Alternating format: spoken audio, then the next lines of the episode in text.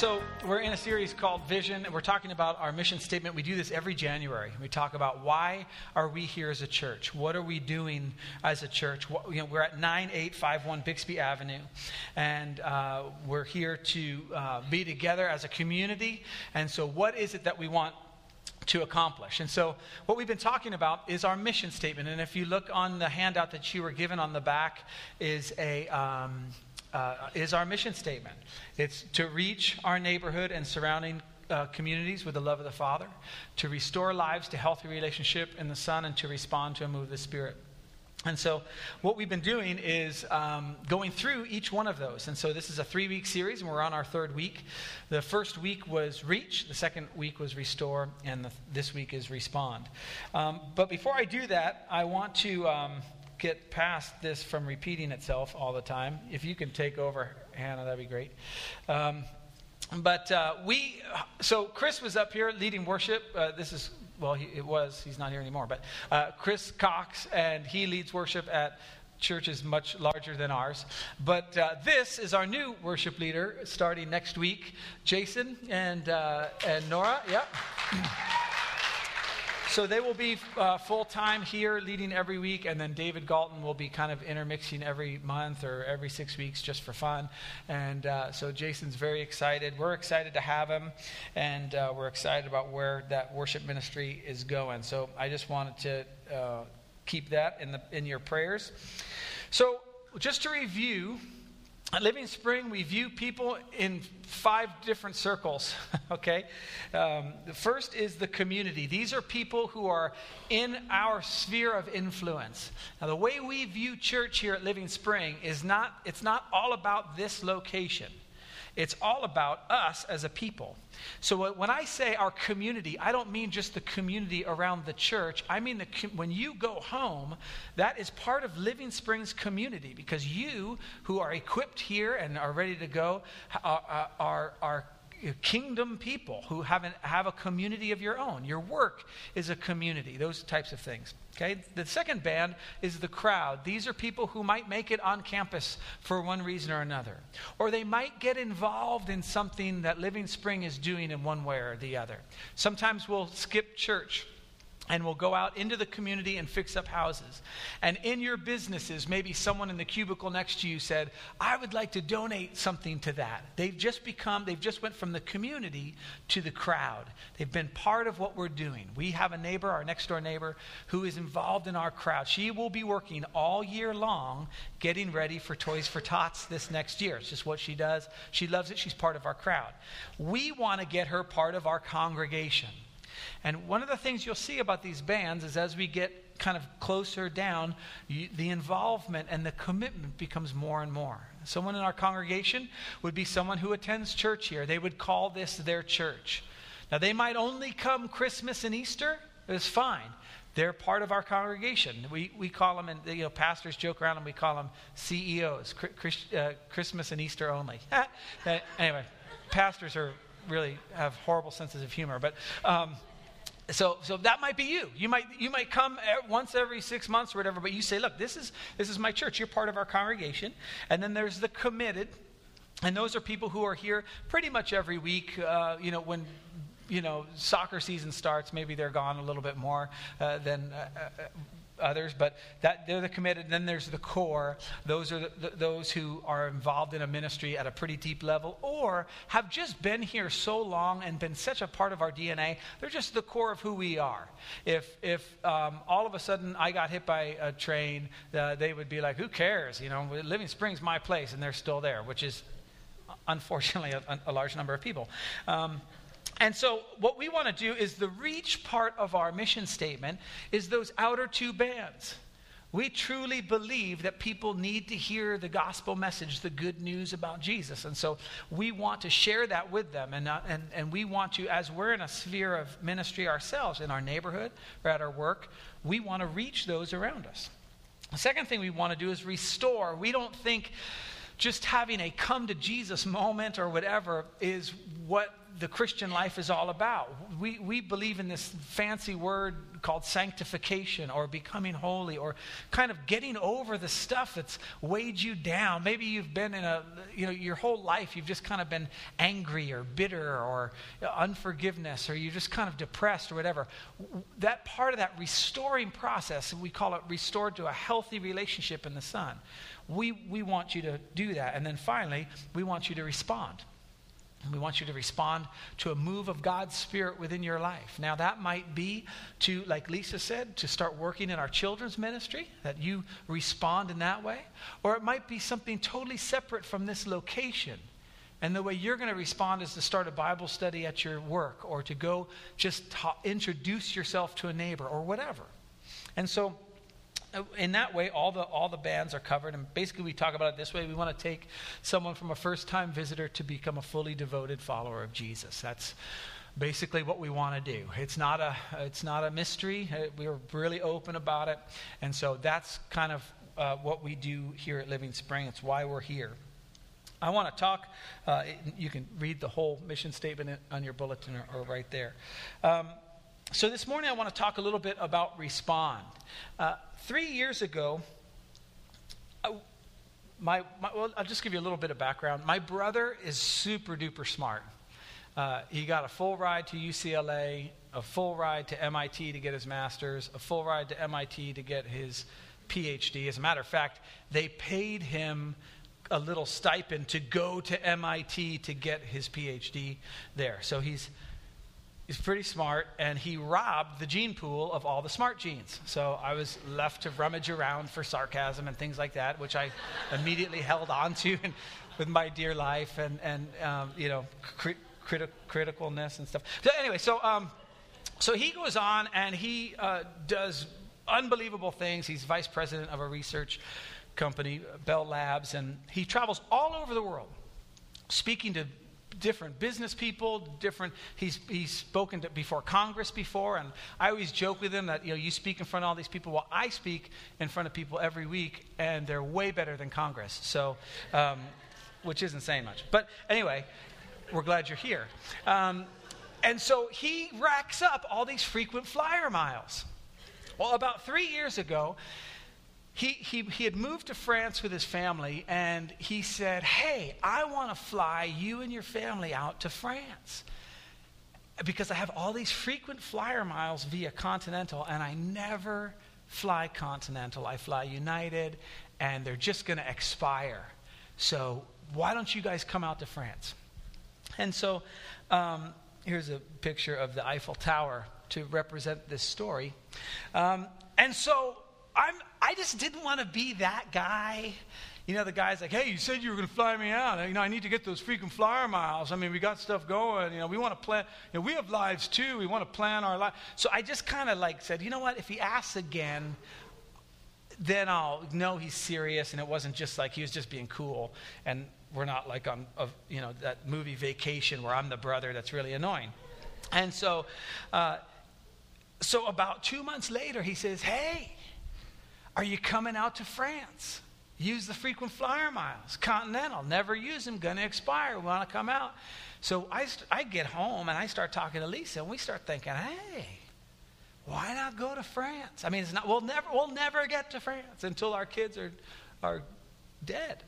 Um, and so, uh, so we start getting France books and talking to people who've been to France and looking at rail tickets and all this kind of stuff and uh, learning how to say croissant, like croissant, you know, all that kind of, like we're totally getting into it. We're excited. We're ready to go. We start planning. We, we, we go on Continental's thing to see when the flights are going. And we start thinking, well, you know, if we're going to be in France, like what other you know, because there's other countries over there, uh, I guess. And so um, we, we, we kind of design this Germany thing, this loop, and all this. We're ready to go. I call my brother, dude, we're ready. These are the dates. He's like, I'll get my secretary to book it. It'll be awesome. So he, he calls me back a couple days later. He's like, oh, man, you'll never guess what happened. Those miles expired. We should have booked it a week ago. This whole process took like six or seven months, but I miss it by a week. And so, no fancy pants for the Rittenhouses. Okay? And like, let me, I'll show you what it, look, that's, yeah, there we go. So, bye bye, France. Oh, okay, let's do that one more time just for the, there we go. Yeah, so France is dead to me. The Eiffel Tower should be burned down, all this kind of stuff. But I missed this opportunity to go to France with my family. That picture of the Eiffel Tower is on our fridge, and next to it is a picture of me that my wife has written idiot under. Big, no, she didn't. Yeah, right. Some of you are like, whoa. No, she didn't do it. I missed this opportunity. But here's the thing that I think about when I look at our respond thing there's another opportunity that hits us all the time that we can choose to miss or choose to accept on a weekly, sometimes daily basis. I want you to turn in your Bibles to Luke chapter 10. And I want to see if we can get some insights on how not to miss these opportunities. Now, maybe we miss the opportunity to France. Maybe we miss that talk, uh, stock tip that you know your friend had that if you'd just gotten in a day before, you would have tripled your money. We might miss those. But there's another type of opportunity that I don't, I don't want us to miss. And I want to give you just a little bit of uh, uh, kind of background of what's happening. Jesus' ministry is beginning to become very popular. Okay, he's starting to have some people follow him around. He's starting. To, there's a buzz about what's going on. He um, he's healed people already. He's jammed at different villages and towns and stuff. And so, as you can imagine, you know this this ministry is beginning to really kind of heat up. And so, what Jesus does is, with all the people that are around him, he starts calling people to himself. Now, these are more than just the 12 disciples. I don't know if you remember the story of the rich man who said, What do I need to do? And he says, You know, basically, he boiled it all down to sell all your possessions, give it to the poor, and come follow me. Now, he doesn't ask us all to do that. But, but remember he was he, he, was still telling people hey come follow me come follow me. Almost like let's let's take a journey together. Let's check it out and see what's going on. Well there were 72 of these people that jesus had called, and he was going to assign them to go out to various villages and towns ahead of him. And they were to get in groups of two. So if you, if you, if you imagine that our number here is, let's just say it's 72, then you guys would all pair up with somebody. You're looking like, ugh, you know, but I know. And, uh, and you're going to go to a town or a village ahead of Jesus. Oh, here, matter of fact, here's what it says. After this, the Lord appointed 72 others and sent them two by two ahead of him to every town and place where he was about to go. I want you to keep that in the back of your mind because it's really important.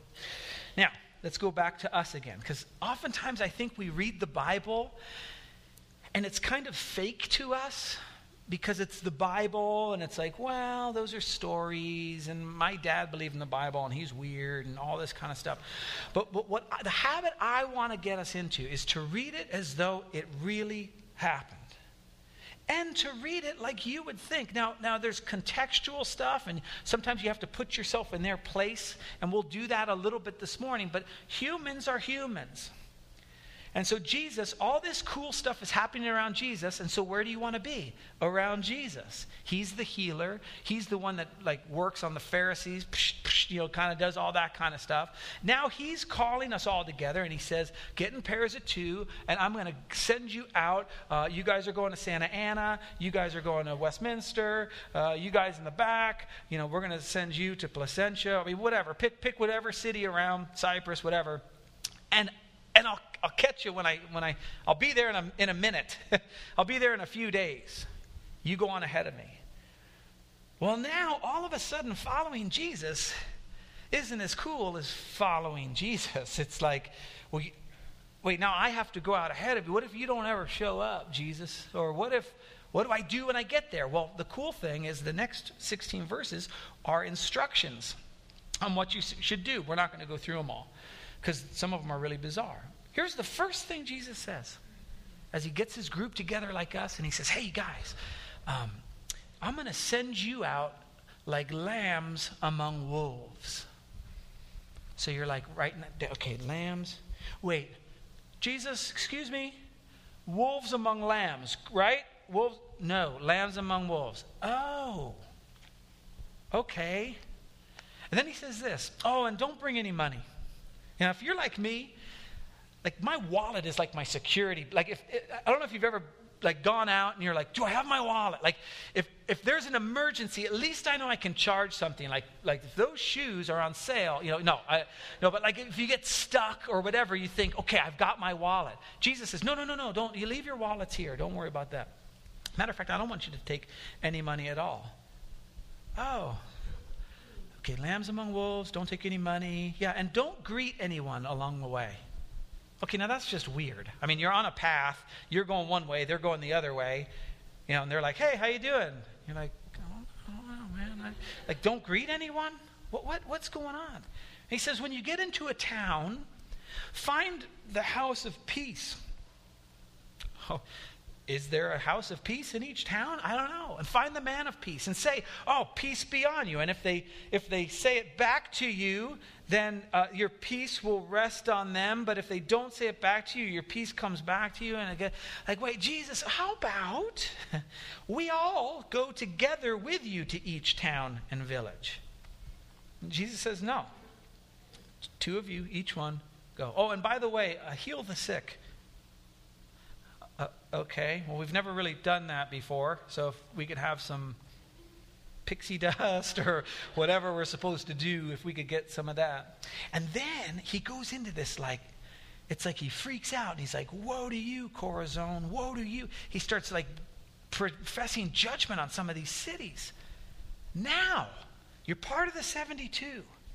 For me personally, I'm a little freaked out.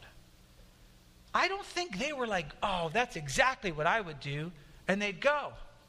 Now, here's the thing that I want us to get.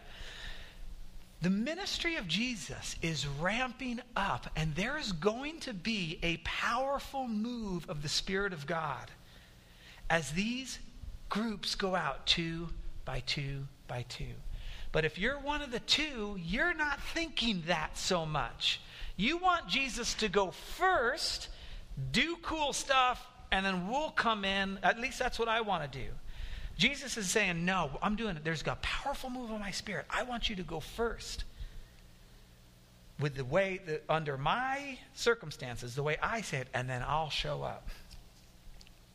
So, what happens to these guys and gals? They go out, and here's what they say The 72 returned with what? What's that word? Joy. They returned with joy and said, Lord, even the demons submit to us in your name. Jesus didn't say anything about demons in the 16 verses uh, in between. He talked about healing the sick. But what happened, and what often happens in a move of God's Spirit, is that when we take that step of obedience, oh, I'm going to go into children's ministry and try it out. Things begin to happen. Like Lisa was mentioning, little kids drop on the ground and start acting like sheep, you know. And for those in the podcast, sorry, you just got freaked out there. Uh, no, I mean, it's that all of a sudden you begin to experience something in your spirit as it aligns with the Spirit of God, and you return with joy. And I'll bet you, we don't have time right now, but if I were to grab this microphone and I were to plant it right here and say, hey, would somebody come up and tell me about a time when they risked something that they felt God calling them to do and they did it? What was it like? And I would imagine, because I've been around Christians for a long time, the overwhelming thing they would talk about is joy. Oh, it was scary. it was risky.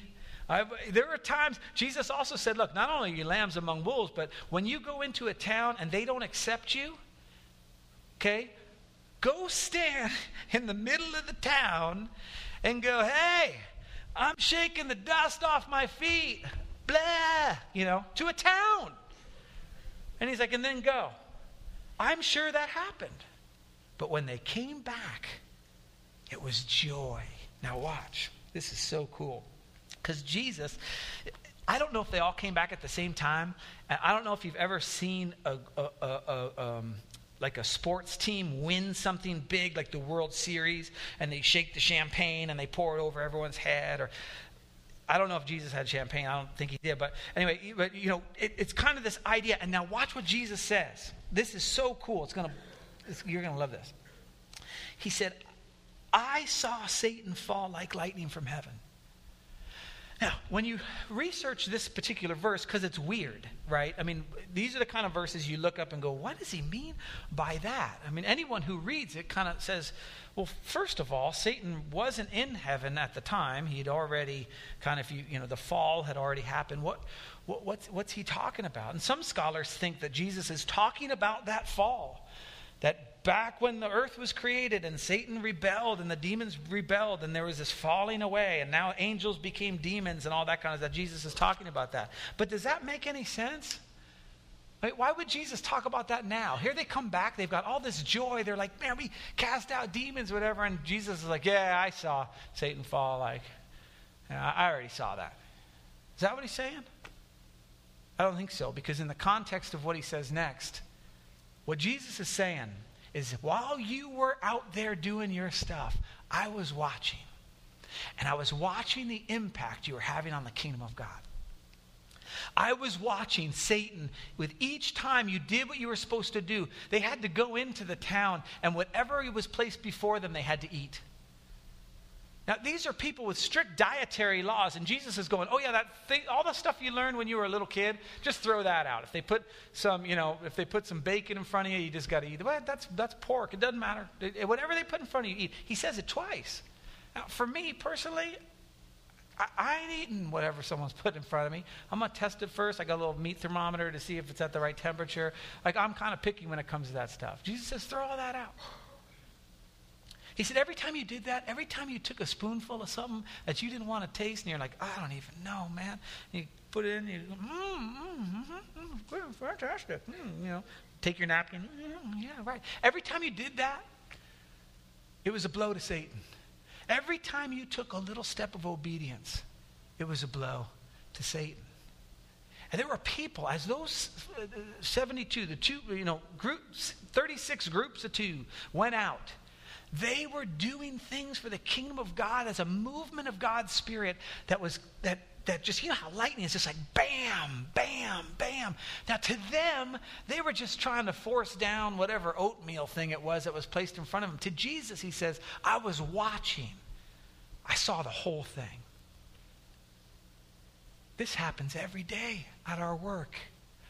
When you go to that cubicle next to you and you go, hey, you talked about your daughter. I've been praying for her. How's that going? Jesus is like, oh, I saw coming like lightning. He rejoices. And you say, well, Jesus rejoices. I don't, that doesn't like Jesus is really spiritual. I saw him. He's got blonde hair and blue eyes. And every movie I've seen, Jesus is like very stoic and very solemn. And I saw, you know, he's got a pipe or whatever. I saw Satan fall like light. You know, like whatever. That's not Jesus. But watch what Jesus says. He says, I've given you authority to trample on snakes and scorpions. These are not literal snakes and scorpions. Look at the context. I've given you authority to trample on snakes and scorpions and to overcome all the power of the enemy. Nothing will harm you. However, do not rejoice that the spirits submit to you, but rejoice that your names are written in heaven. See Jesus' mindset of Guys, that's great. But what happened was you took steps of obedience. You responded, if, as, if, as a living Springer, we would say. You responded to a move of the Spirit. And look how your life is transformed. Now, see, here's the thing we get caught up in. Uh, we celebrate reach really well. That, that, that, the fact that we would, we would share our faith with somebody and they would come to a saving knowledge of God through Christ Jesus. We celebrate that. Someone might raise their hand, they might come forward, they might fill out a flap, and we follow up with them. We celebrate that. We celebrate restoration.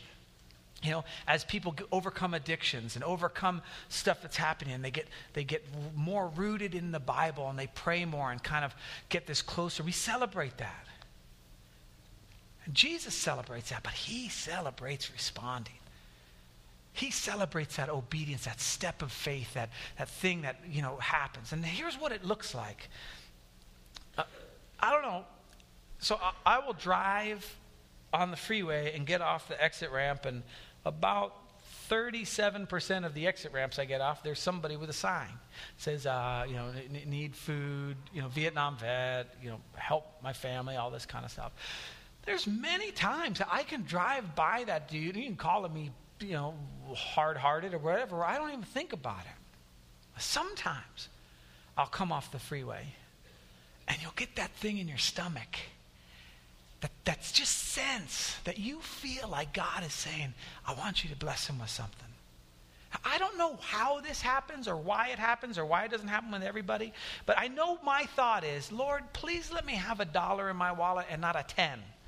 Because if I got to give him a 10, hey, I don't know, he, that could be two meals for, I mean, a do, you know, maybe a couple dollars. And so I, you know, I'm at the thing and I'm flipping through and I'm like, two tens man, it just won't go away. And I'm like, well, Lord, you told me if I don't provide for my own household, I'm worse than an unbeliever. It says in the Bible that you know the Bible, you wrote it, you got it, look it up, it's in here. You know, and, and it won't go away, it won't go away, it won't go away, it won't go away. And so finally I go, you know what? Isn't that a beautiful heart of, of gold that I have? Know, fine, I'll obey. You know what happens to me almost every single time? Joy. I'm like, Lord, I don't need that money. You own the cattle on a thousand hills. I don't want any cattle, but you could turn it into cash. That would be good. But you got me covered. I don't need to worry about what the guy spends on. You told I felt like you told me to give him the money. I'm going to give him the money. And what happens is joy. And the Lord's like, "Oh, totally, but you know what? You should be really stoked about. We're going to be spending eternity together. Your name's written in the book." Now, let's go backwards. If your name's written in the book, what are you really sacrificing when you respond to his spirit? Nothing really. You know the end game, you know the score. Now, watch what happens to Jesus. This is so cool. I don't want you to miss this. At that time, Jesus, full of what? Joy. Thank you. Wow. Come right back at me. Okay. full of joy through the Holy Spirit, said, I praise you, Father. Now, just a couple things real quick, just a kind of a theological little thing here. We see the Trinity right here, don't we? We have Jesus, full of joy, through the Holy Spirit, praying to the Father. So, anyone who wants to tell you they don't believe in the Trinity or whatever, this is a tough one to get around, okay? But that's just a little side note, a little extra for your money there. At this time, Jesus, full of joy. Now, why is Jesus full of joy? because his people obeyed and he saw the, impl- the, the kingdom implications of that.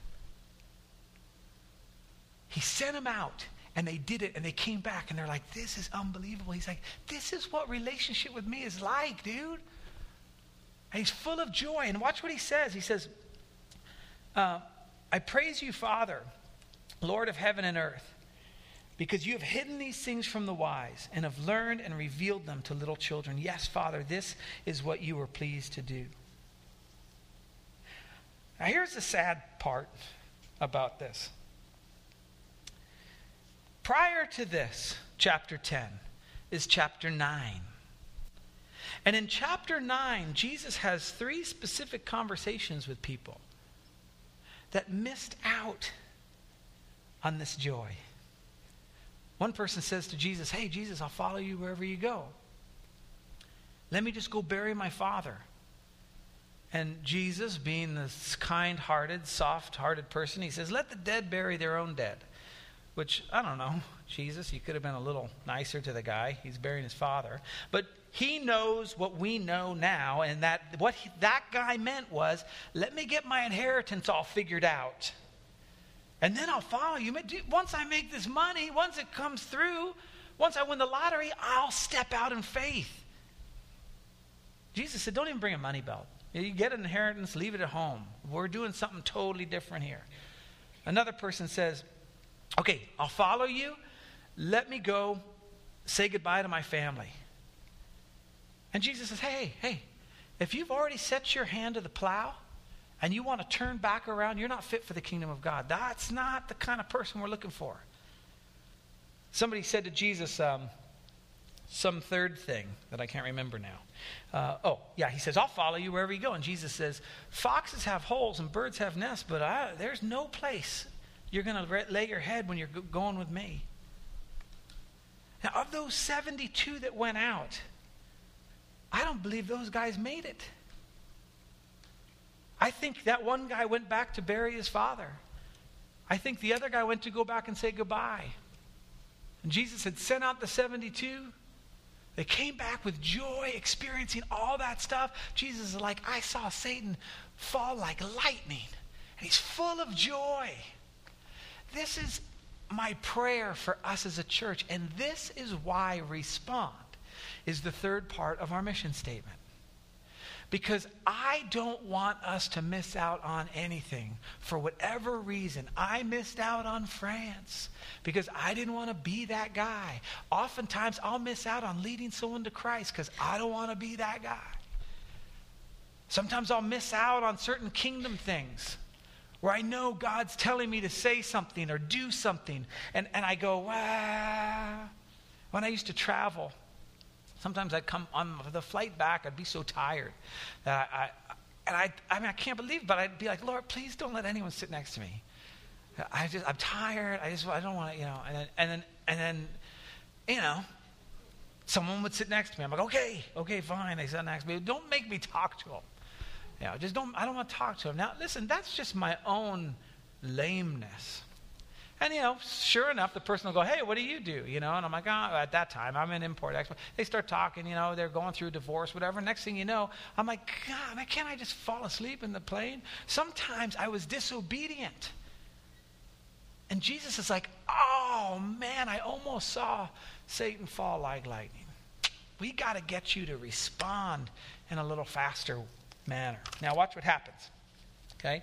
So he says, I praise you, Father, Lord of heaven and earth because you've hidden these things from the wise and the learned, and you've revealed them to little children who'll just go out to some town and village before Jesus and start casting out demons and healing the sick.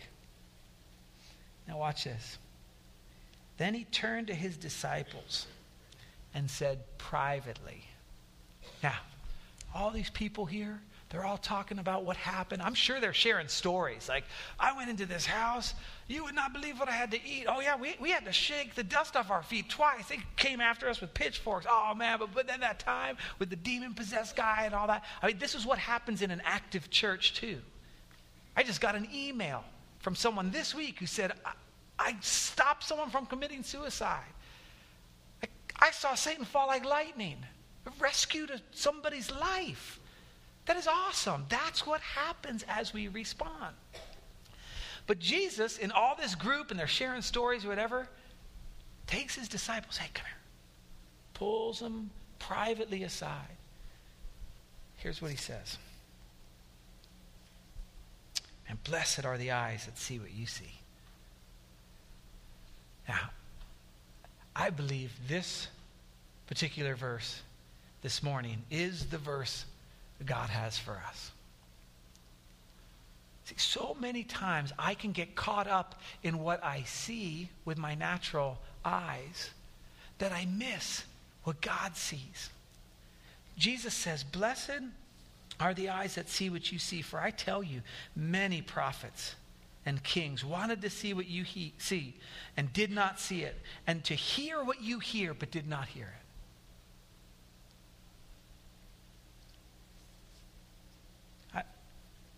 I was thinking to myself as I was going through the scripture, how do I get to be one of the privately ones? like, like, like I'm, I'm, I'm stoked. Like, first you want to be part of the 72. I mean, you want to be able to jam out there and heal people and do all that. I mean, you want to, you want to have a kingdom impact. But then I started thinking to myself, but then out of that, wouldn't it be cool to be the ones that Jesus is, hey, come here. While they're all celebrating, let's go in the back room. I want to tell you something. I think I think that's exactly where God wants us to be. I, think God wants us to be in a place where, where we will take, we will respond to a move of His Spirit.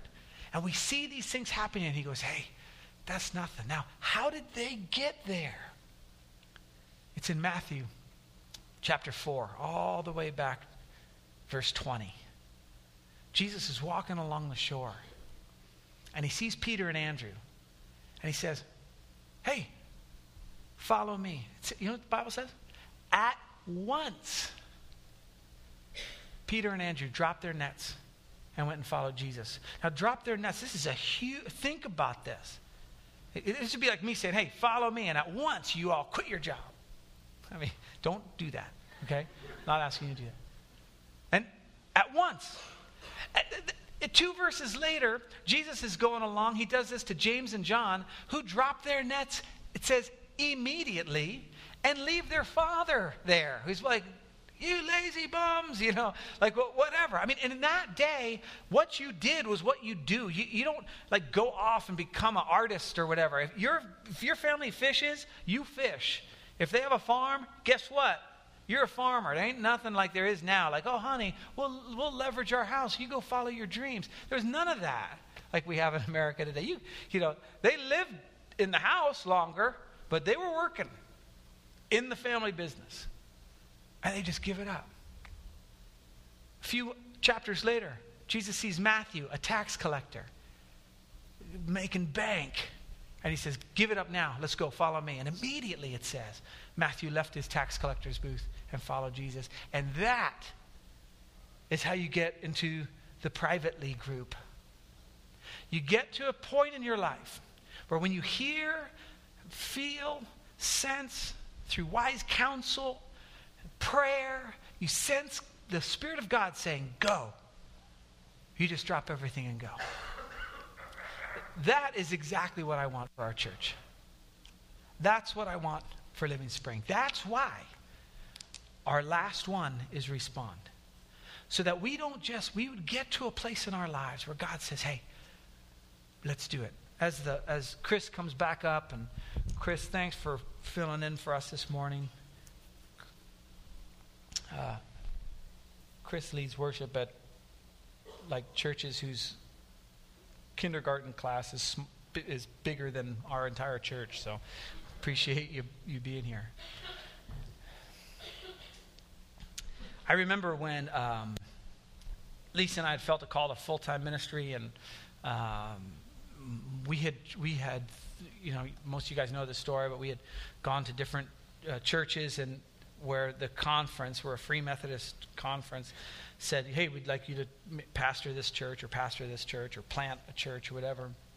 And each time we said no, and so um, but we were trying to be obedient, you know. So if they said go check it out, I'd go and I'd preach a couple times or whatever, or lead worship, or try to get a sense of what the congregation was like. And then God would just say no. And so I just figured my calling was to go to churches and have God say no, which was great because at the same time I kept getting promoted. And quite frankly, uh, as you go along in your career, the idea of going to full time ministry becomes less and less uh, financially attractive. And so. Um, Anyway, I was going to make another pastor joke. Um, and so then one day my cell phone rings and we find ourselves praying in that parking lot uh, right there together. God, is this it? And he says, Yes. And these are the, uh, this is what came through my mind.